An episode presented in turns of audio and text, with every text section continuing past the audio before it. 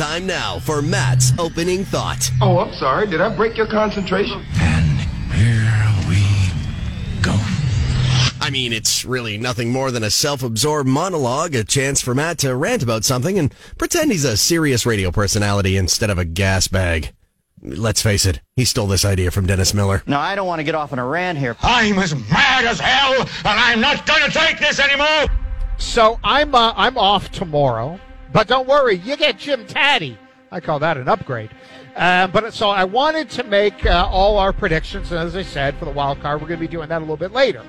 So we will predict all five wild card games this weekend. We'll save Bucks and Cowboys for Monday's show.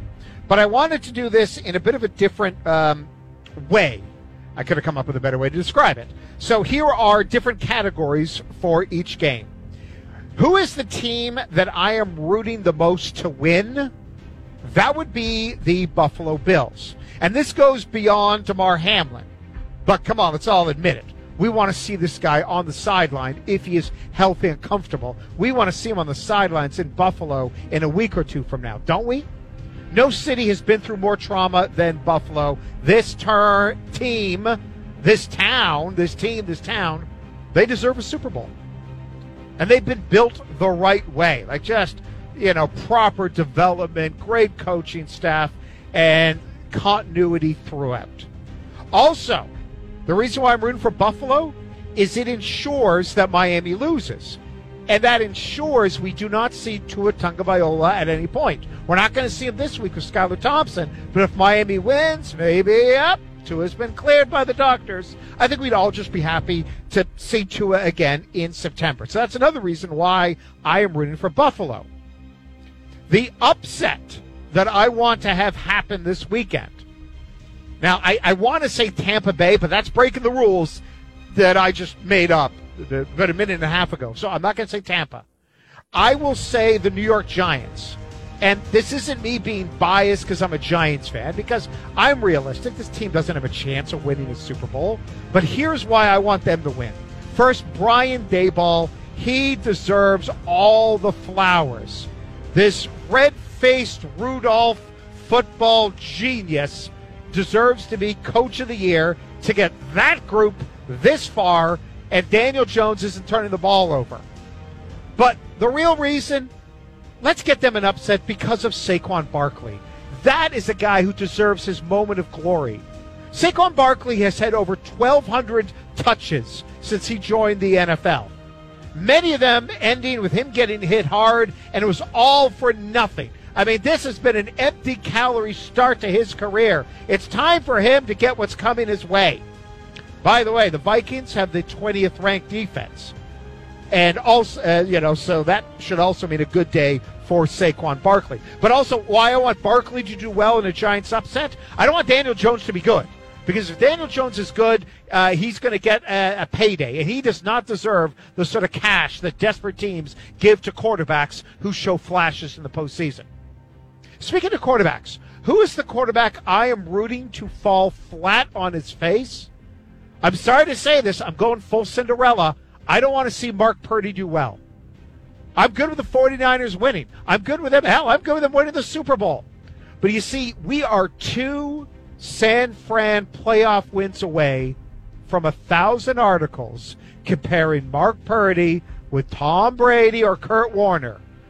Oh, what's that? Oh, what? Kurt Warner came out from nowhere?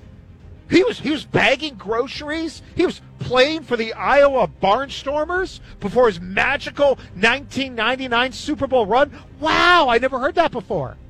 Wait a minute, wait a minute, wait a minute. Are you telling me that Tom Brady was drafted one hundred ninety-ninth overall and he did all that?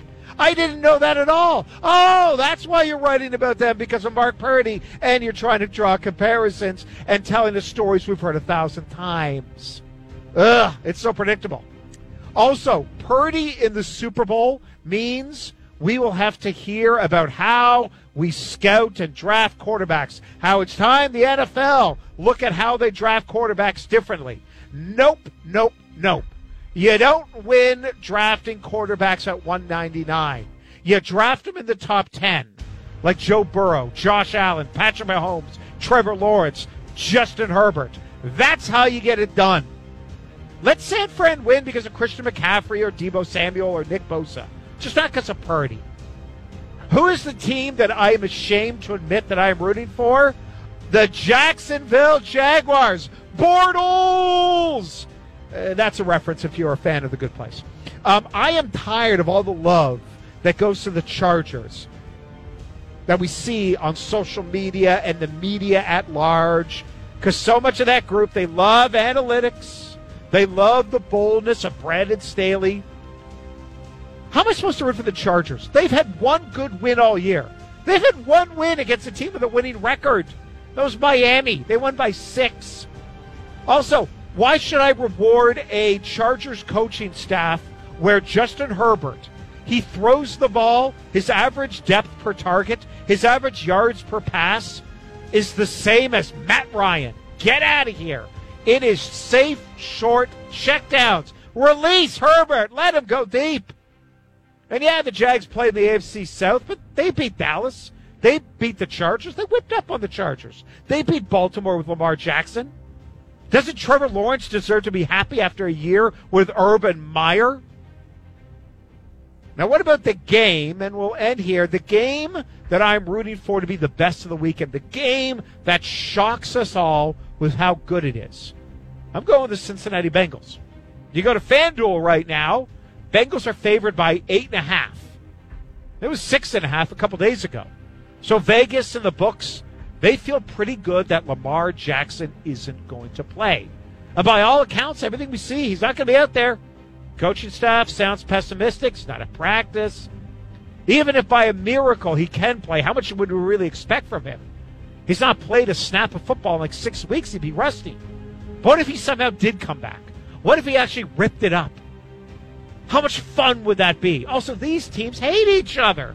The last game, there was plenty of fireworks. A bunch of Bengals defensive players, they were pissed off at the Ravens' offense, saying there was a lot of dirty work, cheap shots going on, yet the only two personal fouls were actually called against the Bengals. Face masking penalty, roughing the passer penalty on the same play. Bengals safety Jesse Bates said there's been history between the Ravens and the Bengals. It'll be good to send those guys home next week. I love it. If you're going to give me sports hate, give me a good game. Don't give me a blowout. Plus, beyond Kansas City, the Ravens bring out the best out of Joe Burrow. Go back to Boxing Day of two thousand twenty-two. Burrow had five hundred twenty-five yards and four touchdowns and a forty-one twenty-one win over the Ravens. If you are going to give me a blowout, at least give me Joe Burrow to Higgins and Jamar Chase. But just give me a miracle. Give me two quarterbacks who play such a different style and let them both go rip it up. Oh, wild card weekend. I can't wait. And that is my opening thought. I'm finished.